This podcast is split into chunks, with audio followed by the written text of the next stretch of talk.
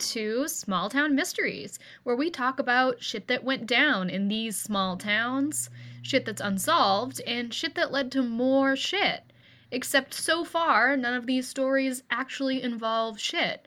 But I will say I'm excited for the day I can say that they do. I'm Kate, here with Christine. Hello. And Rachel. Hello. Bringing you our third episode featuring some stories from Kate and Christine. Um, so Christine, I think you're first this week. You wanna get into it?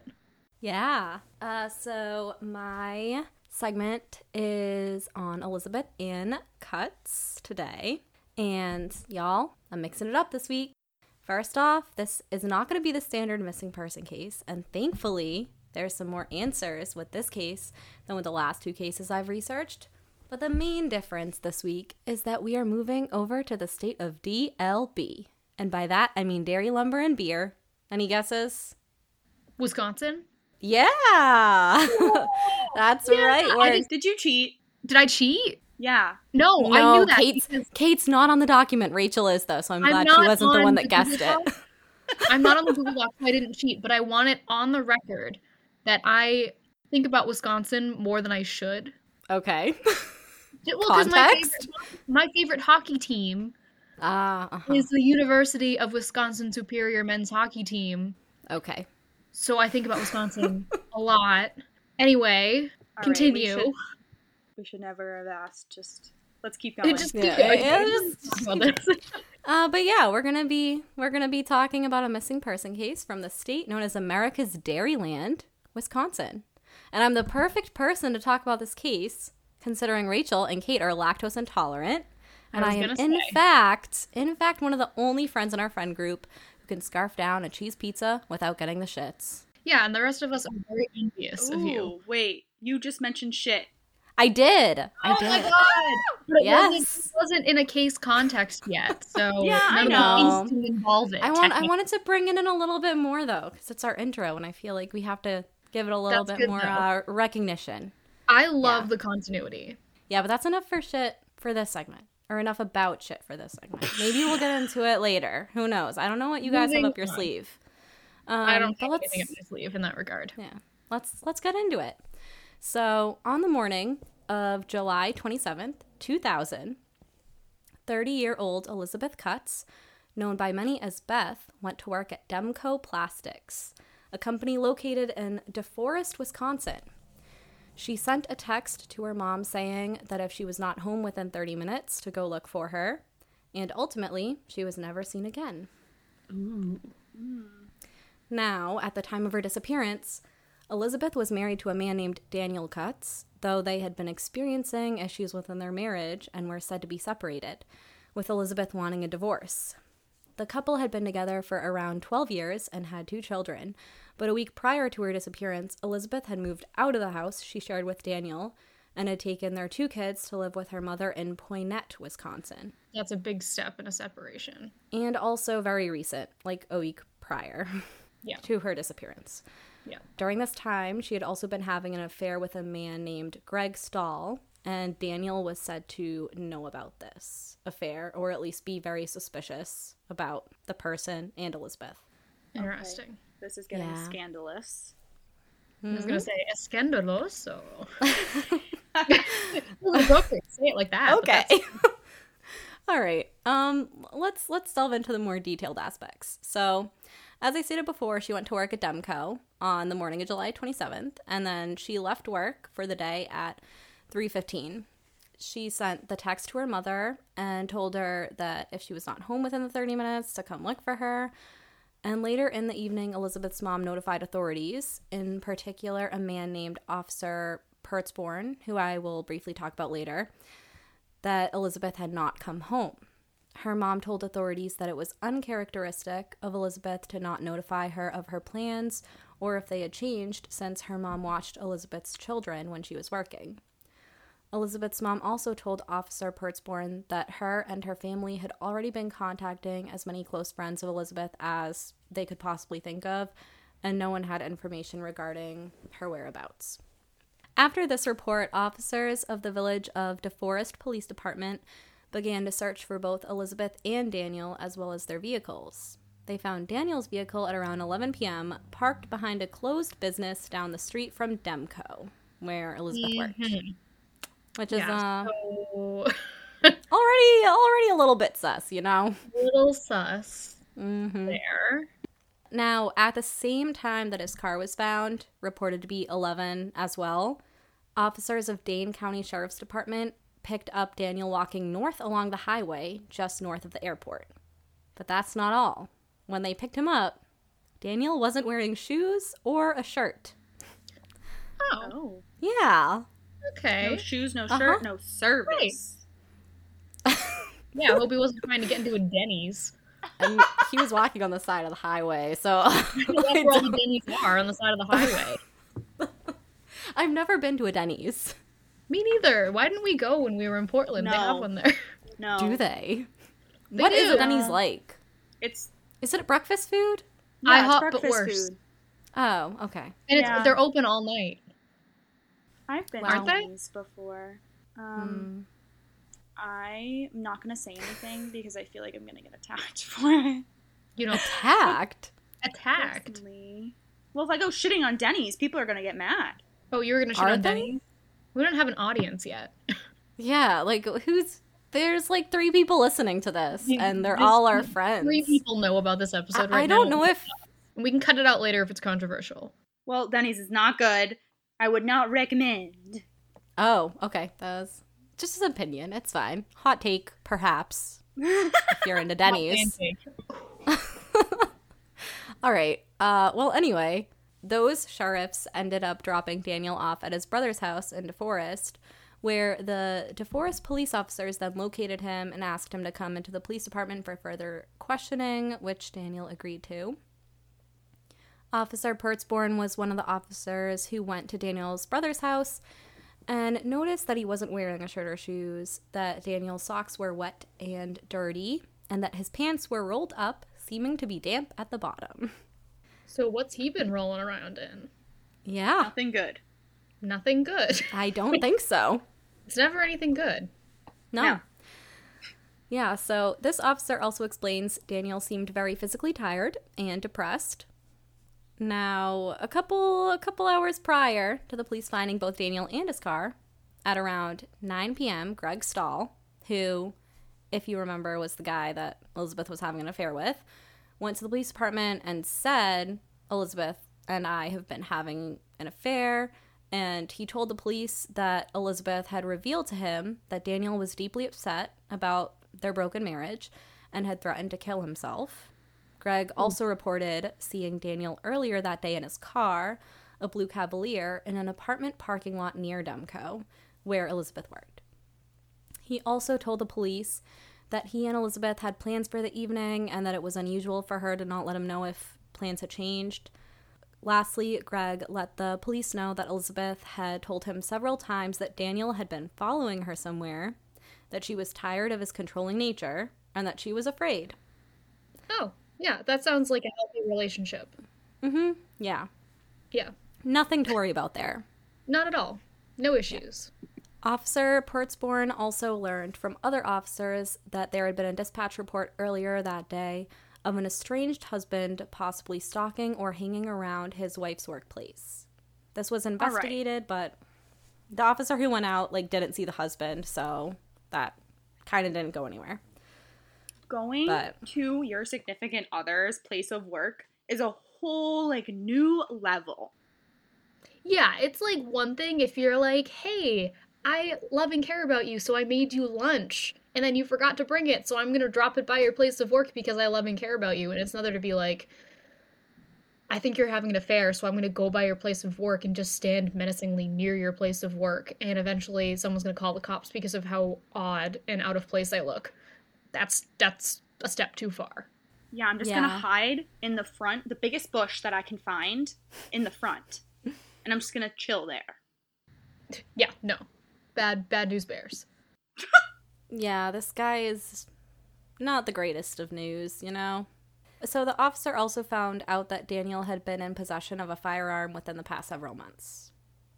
And there had been an altercation like two years prior where Daniel was arrested for shooting his shotgun at a person who went to his house to repossess his truck. Oh, so that's Oh. good. A Just normal response. totally normal, healthy things to do. So far, Yeah. I'm seeing nothing wrong here. No red flags. No red No red flags. flags I, see, seen. I see green flags, Mhm. and that's it. Yeah. I can't wait to see where this goes because it's clearly going somewhere great.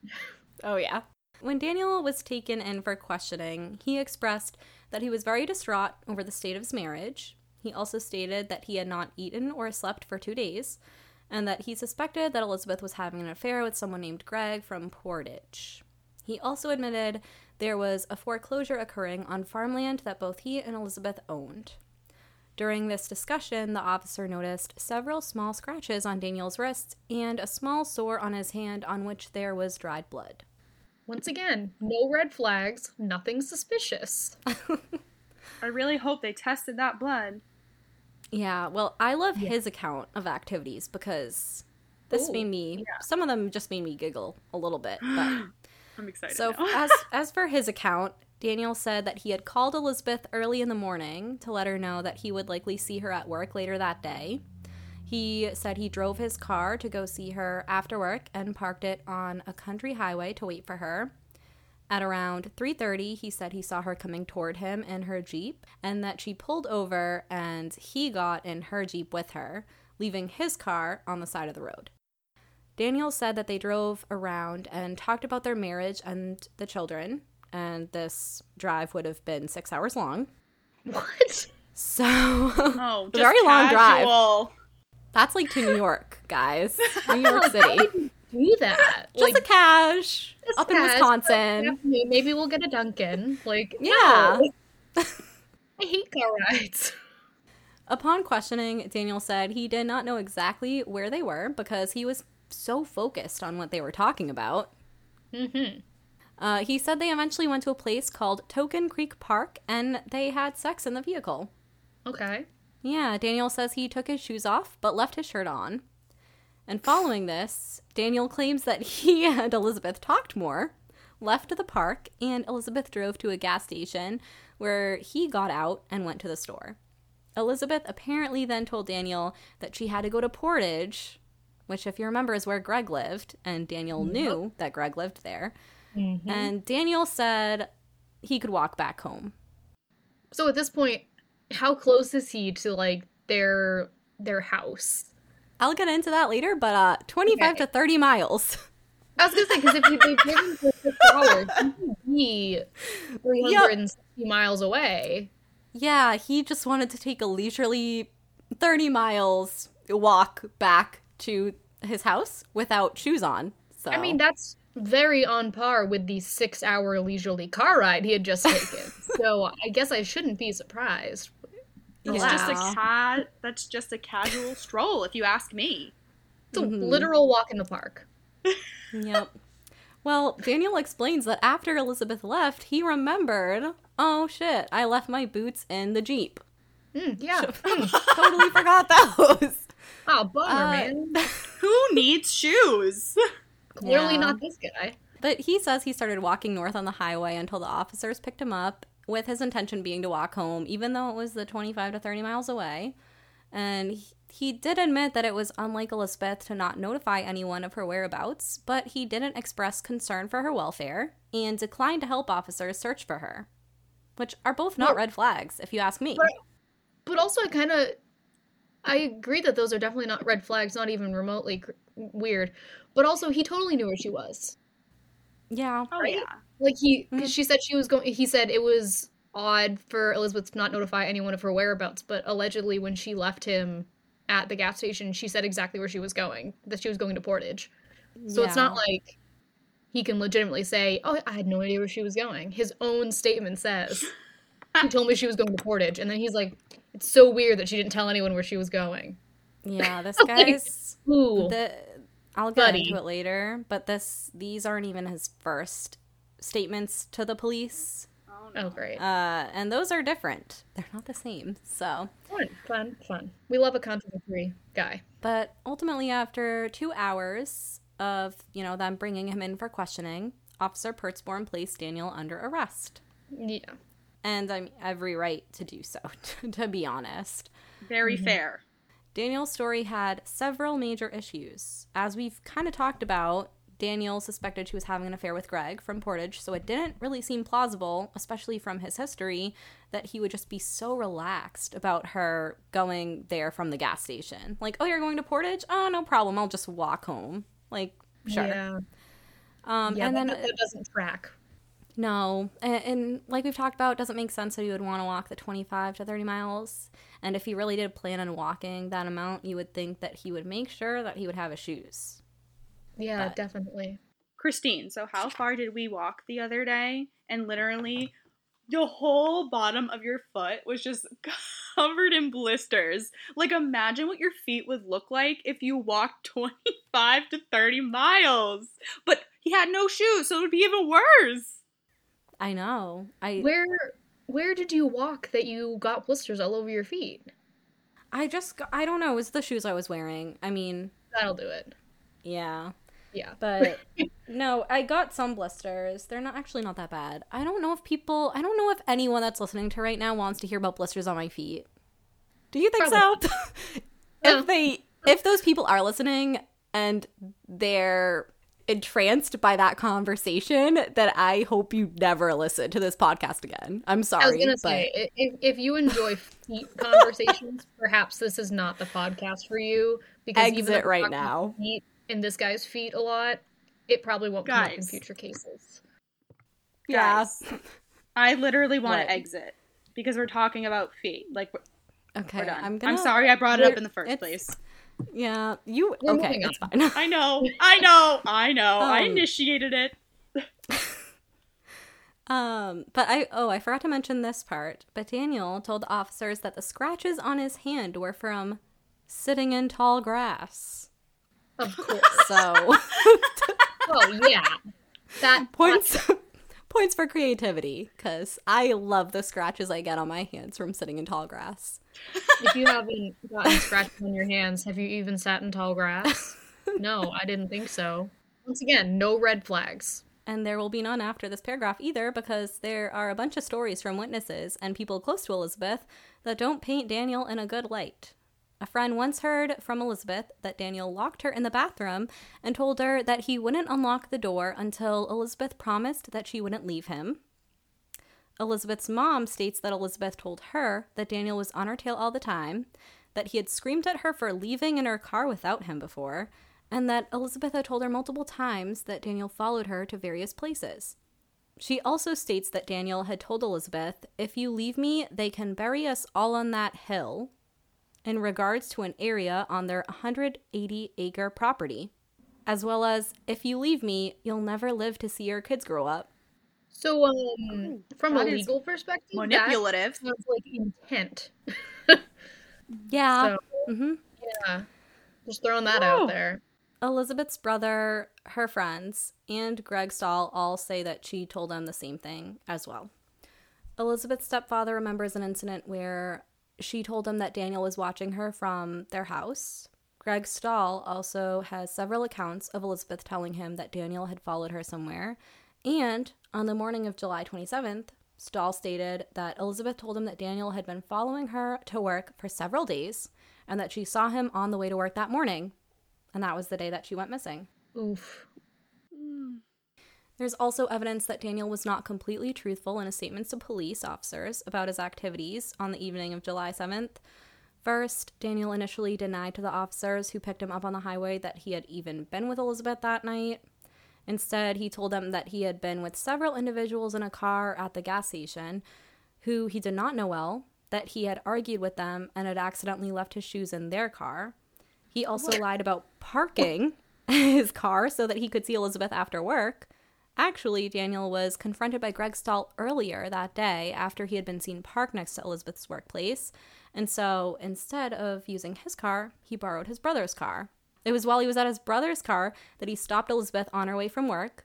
Additionally, a witness saw Elizabeth's Jeep turning into the 180 acres of property they both owned at around 3:35 p.m. on July 27th. The key to Daniel's brother's car was also found on the property. So his car wasn't. His car was a moot point in all of this. Mm-hmm. So it was the brother's car the whole time. So clearly, I'm hoping they're looking into the brother's car at this point. Yeah, it's just all over the place. But if you're both wondering if there was any physical evidence that Daniel killed Elizabeth, there was. During a search blood of hers, blood of hers was found on his wristwatch. Also, the only fingerprint found on the Jeep that Elizabeth had been driving for five days was Daniel's, located on the outside of the driver's door and next to the handle. This is strange because Elizabeth had borrowed the Jeep from a friend several days prior and had washed it on the 26th, the day before her disappearance. Her car was found in the murder parking ramp in Madison, Wisconsin around noon on July 29th. Though washing her Jeep would have eliminated some fingerprints, she drove it the next day, and her son was also inside the car when it was being washed, which just points to Daniel attempting to cover up his fingerprints located inside the vehicle. Yeah, that's definitely what happened there. I would Yep. say. And thirdly, Elizabeth's blood was found in the Jeep, specifically in the cargo area. Daniel's lawyers tried to say that this either came from her menstruating or from biting her fingernails. In the Oh cargo my area. God. So mm-hmm. let me just bleed here real quick. Like that makes no sense. Yeah. yeah. That's- Was his lawyer a man? I don't know. I didn't I should have looked that up to be honest. I'm just throwing that out there. His lawyer was a man. I'm getting those He just- vibes. that has like my my lawyer is a man vibes all over it. Yeah. But it's okay, guys, because the jury could not find any of those options plausible after seeing photographic evidence of the blood. And even if you're Yeah. thinking, like, maybe her flow is really heavy and she just decided to, I don't know, just go in the cargo area. Bleed Yeah, in the cargo in the area. cargo area of a borrowed vehicle. But even if you say maybe that happened, there's also evidence that Elizabeth had stopped menstruating on July 22nd, which is several Yeah. days prior. So the defense really didn't do a great job with that argument. Also, even though no murder weapon has ever been found, there was evidence that Daniel carried a knife in the trunk of his car, and that knife was not there when authorities searched the car.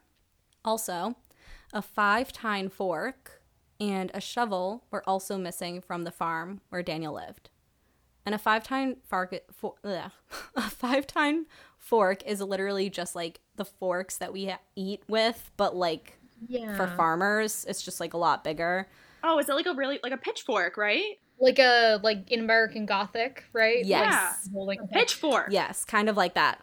I was thinking like a regular like eating fork, and I was like, No. well, that's a twist. I was not expecting. Yeah. How would you know if like one individual fork was missing? Like, do you just count all of them like every day? if you previously had one in your car and people were like, "Ah, he always had a fork in his car," he'd be like, "Yeah, he always had a fork in his car." well, that was the farm. No, that was the Was, farm. that was missing from the farm. Oh, Yeah. yeah. so yeah, it's definitely not like one fork because it's gonna be like, Yeah. yeah, we normally have um 18 forks, 17 butter knives. Like, yeah, it's not. uh It's funnier to think of it as like a kitchen utensil fork, but realistically, farming implement. yes. All I can think of is just like riots. And like people going with Yeah, their like pitchforks, pitchforks. like, Oh. that's all I can think about. I love that. Ultimately, Daniel Kutz was charged with first degree intentional homicide, hiding a corpse, stalking, and obstructing an officer. I'll he was convicted of all four offenses after a jury trial. And in the past, he has attempted to appeal on the grounds that the state did not have probable cause to arrest him and that a number of Elizabeth's statements related by witnesses at trial were inadmissible hearsay. However, it was concluded that the state did have probable cause to arrest Daniel, so that appeal didn't really go anywhere, and he is still serving a life sentence for Elizabeth's murder, though he maintains his innocence which I just think is pretty crazy that he got a life sentence, even though her body has still not been found to this day. Yeah, that's um. That's I mean, it, it can happen. There's a reason. The expression "no body, no crime" exists for a reason, and it's that yeah. a body is the best type of physical proof you can have of a murder occurring. Without a body, I mean, you can There still make a case. Clearly, they made a case because they had And other physical evidence. So much like the physical evidence, but also just circumstantial and the fact that like his story changed so much the first time that he encountered police versus next time.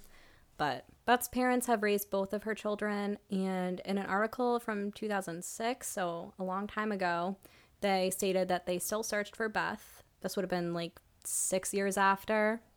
Mm-hmm. And they were hopeful that they would one day find her. Her mom said they mainly want answers for her children who question what happened to their mother. The last extensive search for her body was in 2007 when almost 100 law enforcement officials searched through the property of Lester and Lilac Sudsmo, whose son and Daniel Kutz were friends. Those people had refused to allow a search of their property before, which is just very suspicious if you ask me. However, the search didn't turn up anything of significance. But what really makes me angry about this case is that it is so clear that Daniel Kutz committed this crime, but he still won't admit to where he hid the body. And I feel like this is a common, a fairly common occurrence with murderers. But I can just imagine if I was her child or a family member, I would be just so furious and livid with him. Like, I would just want to know. I would literally want to like strangle it out of him. like, I, I don't understand. It's like frustrating because you think of justice being achieved when someone's convicted, but it's so bittersweet to have someone convicted for a crime but still not have the body. You know, like to still have that level of not knowing, even though there's been a conviction in the case. I just can't imagine that would be an easy thing to like live with, you know? Yeah. And I mean, he Yeah. was convicted pretty soon after, like I think a month after Mhm. she died and like clearly her her parents were still looking like 6 years after that. Like they still have a desire. Wait, to How was he convicted that quickly? It was pretty soon. It might have been 5 months, but I know that he was like the charges were brought on within a month and he was I Okay. mean, he was arrested the day after. Yeah, so I mean, it would make sense for him to be charged within a month, but I was gonna say I don't think a case. It might have been it might have been been- 5 months. But he was convicted pretty fast considering. Yeah, I mean, there's a lot of evidence against him, so Yeah. I bet prosecution thought it was a slam dunk. the thing with these kinds of people, it's just all about control. So he can still have that level of control even though he is currently in jail and can't actually do anything. And that probably gets him off every day, honestly, which is Yep. disgusting, but reality. If you look at his uh, mugshot picture, which was updated a couple years ago, I mean, ugh, you can just tell he's Yeah. looking him up. I know.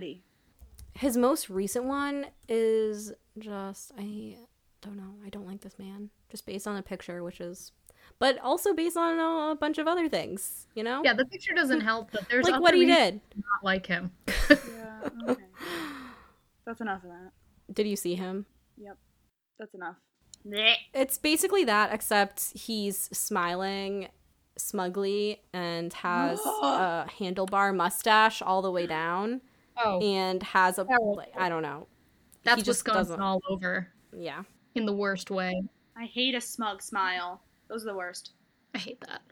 Well, that was certainly didn't disappoint. I know we were talking earlier in the week about I wanted to know what you were like reading about because you were like gasping audibly, but I wanted to be surprised. so didn't disappoint. Yeah, that was really good. Definitely kept Thank me on my toes. And I'm glad that there were more answers because I do like a missing person case, but It's disheartening it is. when they're all unsolved. But Wow. Kate, I believe that it is uh it is up to you now for the second segment. Yes. So for my segment this week, uh, it's going to be pretty short and sweet and to the point because this was kind of a big case at the time and definitely stays in the news with updates happening every couple of years still. Um, but honestly, the story itself is pretty straightforward. So I'm to get into the facts of it and get into some theories and uh, let you know where the case stands today. So I'm sticking local to Massachusetts, not our area of Massachusetts. So I am, you know, branching out. I'm to talk about a case that made some big waves, even though it happened in a small town. And waves was a joke there. I don't know if anyone picked up on that. I don't know if you guys didn't read ahead, probably not, but the victim in this case was a lifeguard. So, waves, you know? Okay, anyway, that's Mhm, right. I see, I see. I'm talking about the murder of Molly Bish. So, this is actually sort of like two cases in one. um, because for a long, long time, authorities thought these two cases were connected. And I'll get into it a little bit later about sort of why they thought they were connected and sort of what came out later that sort of indicated that they weren't. But so, for some spooky background, just uh, bare bones of the case. Molly Bish was murdered in the year 2000. Her body was found in Hampden County, Massachusetts in 2003. Another 2000 case. Mine was 2000 as well. I always felt incomplete saying 2000. I felt like it needed to be followed by another Something like 2000 else. and. That's why I said the year 2000. Ah, yeah. good call. Good So- call. So she was murdered in 2000, and her body was found in 2003 in Hampden County, Massachusetts, after a hunter tipped off police to a blue bathing suit that he'd seen in the area that he thought was suspicious. Her disappearance and subsequent murder are creepy enough on their own, but there is a possible connection to another local murder. That's what really wrenches the gut, in my opinion. So, even before the year 2000, in 1993, in Molly's hometown of Sturbridge, Massachusetts, 10 year old Holly, I'm gonna not be able to pronounce this last name, Holly Pirarainen, perhaps? Holly was kidnapped after going to visit a litter of puppies at a neighbor's cabin, which, quite honestly, is a terrible way to go. Like, you just imagine all the joy of puppies and then your kid just doesn't come home. That's not right. It's horrible. Like I'm literally tearing up right now. I just imagine you're like, yeah, go visit the puppies next door, and then she never comes back. And her brother came back. She was with her brother. It's like, Wait, what? yeah. So like she Okay. literally just disappeared. And then about two or so months later, her remains were found on October 3rd. Uh, nope, excuse me, October 23rd in a highly wooded area. Wait, on October 3rd, he asked me what day it was. It wasn't October 3rd though, because I I know, up. but that's what you said at first. Okay. On October 23rd, he asked me what day it was, and I said it was the day that Holly Piranen's body was found. anyway, uh, Holly's remains were found two or so months later, on October 23rd, in a highly wooded area of Brimfield, Massachusetts, also by hunters. So this is about 10 years before Molly's body was found, seven years before she disappeared. Somewhat similar circumstances. Molly Bish, who would have also been 10 years old at the time of Holly's disappearance and subsequent murder, actually wrote a letter to Holly's parents to express her sympathies. So here's a quote from that, which this quote had me shook, I will say. So she said, I am very sorry. I wish I could make it up to you. Holly is a very pretty girl. She is almost as tall as me. I wish I knew Holly. I hope they found her. That's just hard. Yeah, and it's it's heartbreaking because you know it was written by a 10-year-old who probably was scared because this has hap- this had happened in her area. Um but something about I wish I could make it up to you is like so particularly gut-wrenching knowing that 6 years later she also was kidnapped and killed. You know, Yeah. like that she sent a sympathy note to the parents of this girl and then 6 years later also died in remarkably similar fashion. It's just bizarre and probably a coincidence, but just bizarre. Okay, so you're talking about it being coincidence. Is there any way that this was like released to the public or something? Like, could this have been known by others? You know, I thought about that. Like, that was a good point. Like, someone knew that she'd expressed sympathy for Holly's disappearance, so they targeted her specifically because of that. I couldn't find anything that affirmatively indicated that that was the case. Um, I couldn't find any news articles that mentioned Molly specifically in regards to Holly's disappearance. So, as far as I know, there's no connection there. And it's just basically an odd coincidence. But I'll get into that a little bit later with sort of how the investigations have run parallel to each other over the years. So, the writing is typical of a 10 year old girl, but it's that line, I wish I could make it up to you, that really just is chilling.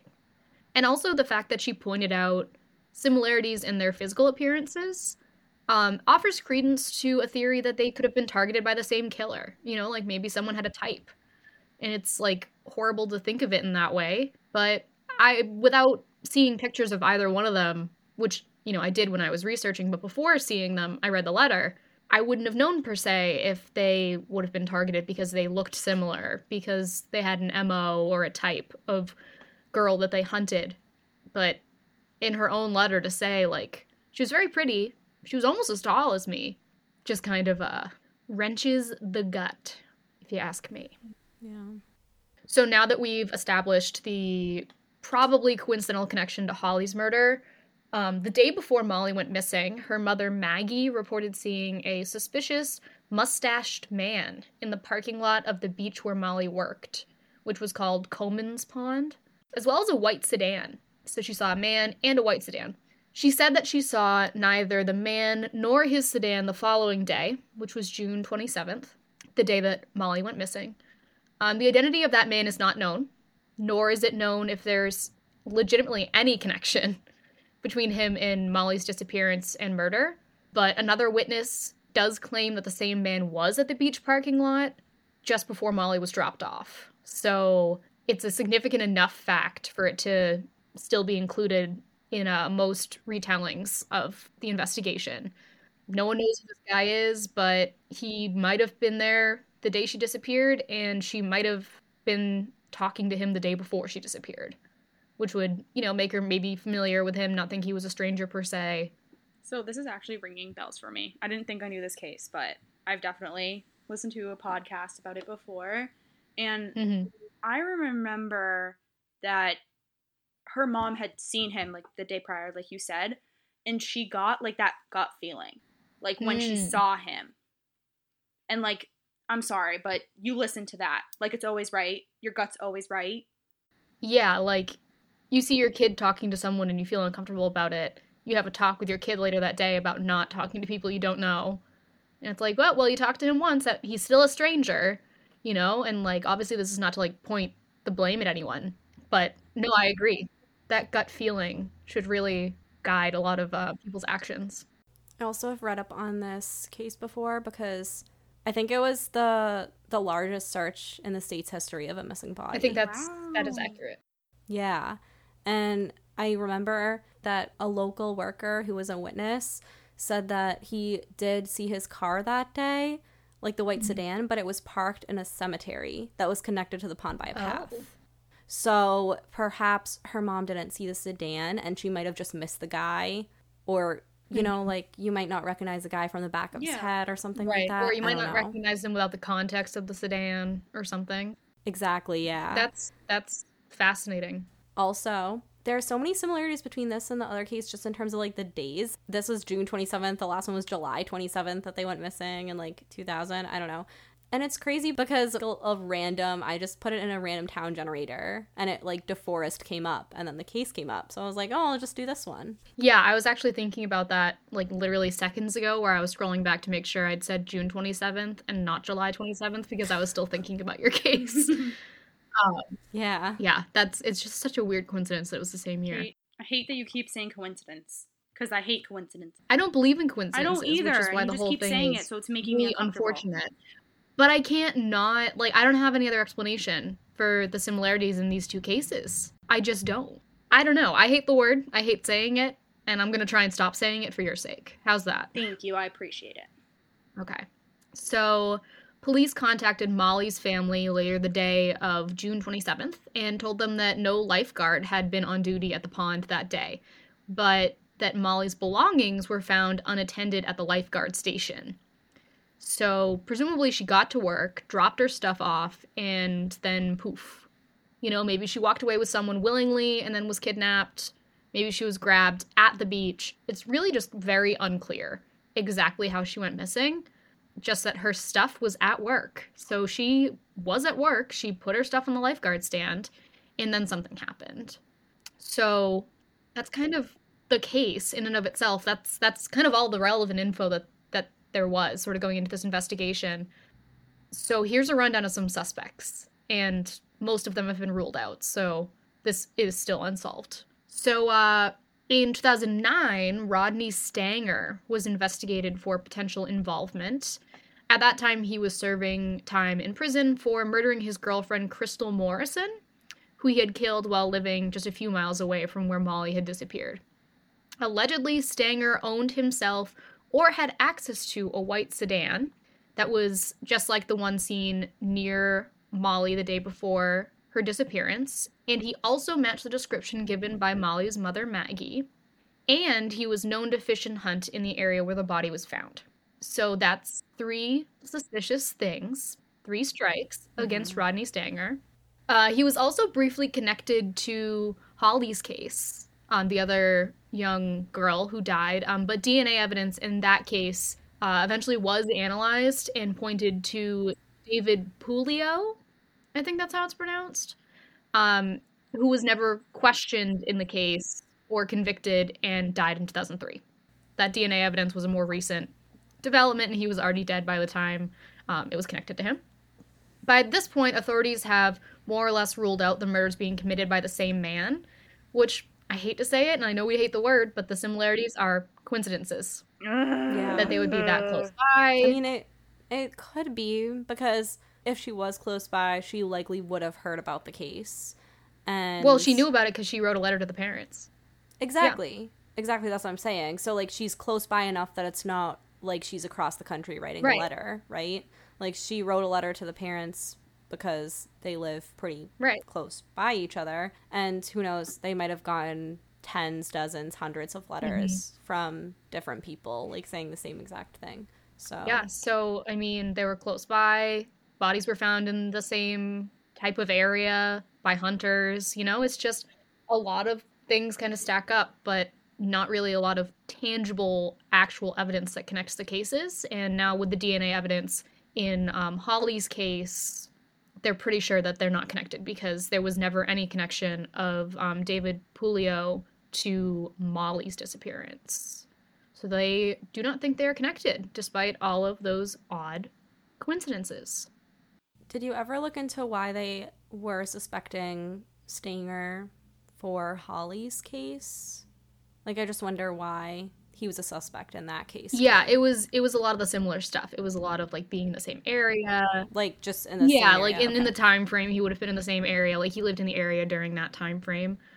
Just it was like it was very much like a footnote in the investigation. Was like, oh, we should mm, also Right. probably look into him for this if he lived in this area at this time. Okay. because then that would be like same mo same you know dumping of the body There wasn't any like significant evidence where they were like, "Oh, it's the same car too." no something the like white that. sedan wasn't Okay. i don't believe involved in um, holly's case at all so in 2011 a year before holly's case was solved i'm going to put that in quotes because while investigators are pretty sure they know exactly who it was and he's named as a person of interest he's dead can't be questioned and can't confess at this point and he'll never be charged obviously so solved A year before that, a nar- narcotics informant named Gerald Battistoni, who had spent several years in jail for rape in the 90s, was named a person of interest in both cases.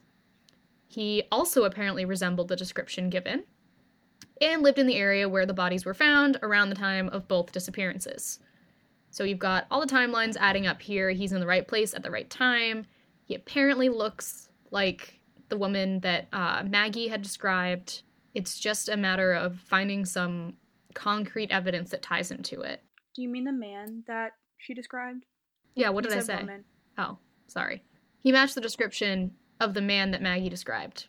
Call that a Freudian slip. So, actually, once these allegations emerged, he actually committed suicide, which is, you know, sad for a multitude of reasons. One of them being that he wasn't alive for his name to be cleared a year later. Because he, you know, he died in 2011, and in 2012, they determined who kidnapped and murdered Holly. Would have cleared his name on at least one of these cases makes me wonder about his potential involvement in Molly's case, but also just unfortunate that he didn't get to see his name cleared on that charge and that he was so fearful of what could come of those accusations. I can imagine even if he wasn't actually guilty, that, like you were saying, he'd already spent several years in jail and just probably the thought of going back was Right. And he was he was a little older by that point and I just yeah, I imagine there would be a lot of factors that would go into something like that. But it is unfortunate that he never got to see his name cleared cleared in uh, Holly's case. So most recently, uh, June 2021, investigators announced a new person of interest in Molly's case. Unfortunately, it is also somebody who is already dead because so often is the way of cold cases when it's, you know, 20 years later. So his name is Francis P. Sumner, and he was a registered sex offender who served time for rape and kidnapping up until sometime around 1997. So he wouldn't have been considered a person of interest for Holly's case, but definitely has the right timeline to be involved in Molly's Don't case. they always check this sex offender registry first? I feel like I always hear that. So it's kind of weird to me that like if he was on the registry, then why wasn't he looked into earlier? Yeah, that I don't know. Yeah, I don't actually don't know what the procedure is surrounding that. I just know that he was a registered sex offender and he'd been in jail previously for kidnapping, which would be one of the charges in this case. But he died in 2016, so he was never formally charged and never interviewed about his potential involvement because he had died five years earlier. Unrelated natural causes. He was just old. So this case is very much still unsolved. Um, despite some DNA testing undertaken by the FBI, years and years and years of deep investigation, um, there have just not been any arrests made in the disappearance and murder of Molly Bish. And neither have there been in the case of Holly Piriranian. I pronounced that completely differently than I did last time. Just six years before in remarkably similar fashion. Um, so even though we're pretty sure we have an idea of who killed Holly, and investigators think they have a pretty strong lead on who might have killed Molly, both suspects are dead. So these are two cases that will probably never be solved unless some really solid DNA evidence comes out. I don't know, we're getting up to 20 years almost since Molly's body was found, over 20 years since she disappeared. I don't feel great about the chances of this getting solved, but with a development as recent as June 2021, I would say anything's possible. I don't want to rule it out, but I just gotta say, I don't know, guys. This one freaks me out. Like, she was just gone. There was no one seen in the area. Her stuff was still there. And she'd written a letter to another victim's family. It just, it doesn't sit well with me. You know? And I'm just like, the not sitting well is like a gut feeling that, like, this is wrong and this is suspicious. And yeah, like, yeah, it's a cold case. Obviously, it's wrong and suspicious, but I feel like there's got to be more to it that no one knows about. I just feel so bad for both of their families. Like I know. they never got that closure. I'm sure it's still it sucks no matter what, but like at least you know that Right. oh that person's rotting in jail or oh blah blah blah, but it probably keeps them up every night. Right. It's kind of counter to Christine's case where they have the conviction but no body. And then you have these two cases where you have two bodies and, you know, some evidence, but two suspects that are both dead. And then, you know, they can never confess, they can never be charged. They'll never face jail time for what they did. So, as much as Yeah. that may seem like you have closure in knowing who committed these crimes or being reasonably certain who committed these crimes, they're never going to be held accountable for it. And that just sucks. Like I don't know how to phrase that any differently. It just sucks. It really does. Yeah. But that's um that's my bummer of a case. I know like last episode I kind of had like the the uplifting, well not uplifting because it was not good, but it was like comedic relief case where it was um it, it's not like the other case was like some walk in the park. It, it was like the biggest art heist in, you know, American history. So it was like a big deal, but there was no murder. There was no unsolved anything, no families of victims that don't have answers. It's like if I knew someone who was involved in that, I'm sure it would be traumatizing, but I'd still sleep at night knowing that like it was an art heist and maybe my sibling who was the security guard was injured, but we still don't have answers, but we also know that he's okay. In this case, there's no answers and there's no closure. And there's just like that vague nothingness of not knowing, which is so devastating about cold cases. For sure. Yeah. All right. Well, great job this week, ladies. I really Thank enjoyed Rachel. both of your cases. Thank you. And I think next week we'll be hearing from you on a big old long case, right? Because I can never do anything short, sweet, to the point. Never in my life. You know what? And there's nothing wrong with that. We love you anyway. All right. See you guys next week. Bye. Have a great week, everybody.